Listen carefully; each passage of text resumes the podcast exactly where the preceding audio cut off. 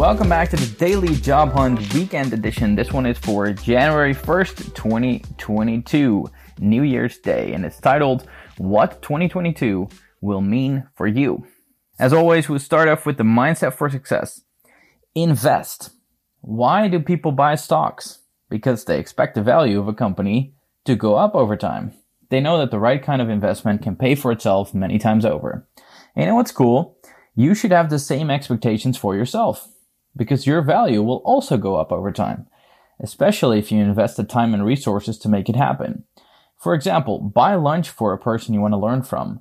Set aside some time to read books about your business. Invest in an online course to level up your skills. If you diligently invest in yourself, you can easily double your income potential in 5 years' time. That's a huge payoff. Even Apple and Tesla investors would be jealous of that kind of return. And links worth checking out.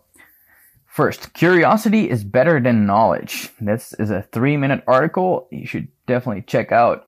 Then, how to get any job you want. This is a free ebook from our friends at Praxis, discoverpraxis.com if you want to check it out. Definitely a great book to check out if you're on the job hunt.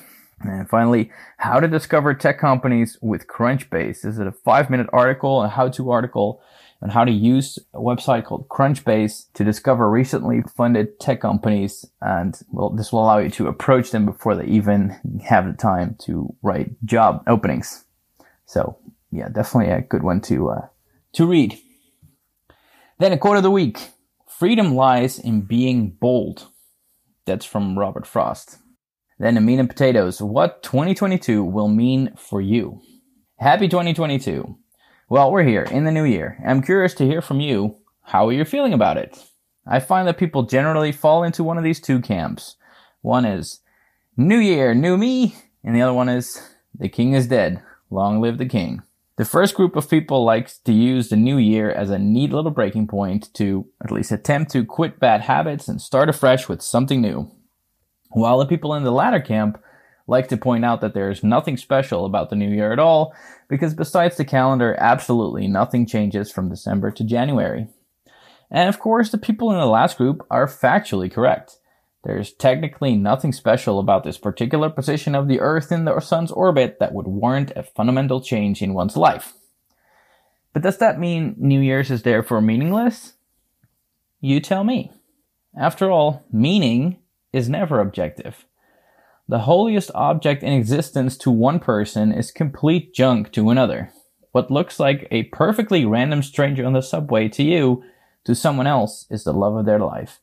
And the most touching poetry in one language sounds like completely meaningless gibberish to those who don't speak it.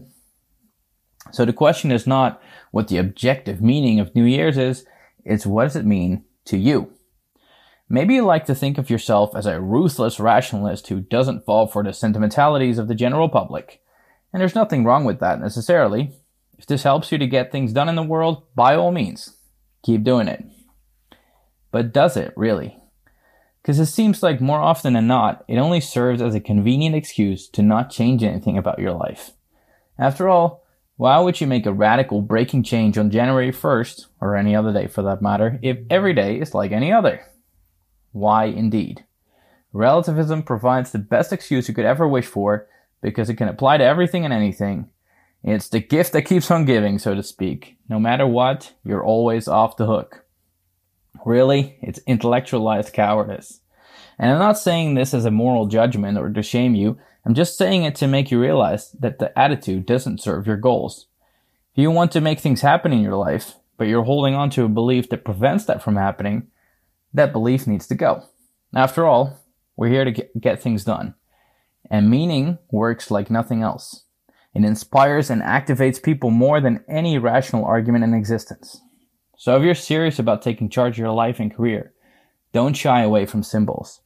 Don't be reluctant to assign meaning to random things like midnight on January 1st.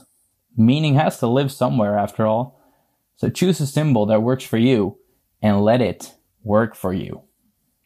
A flag may only be a colored piece of cloth, but if it helps you to charge into battle, fly that flag.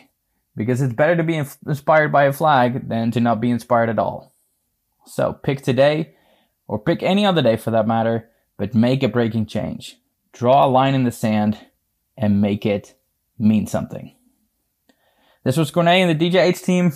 See you next week.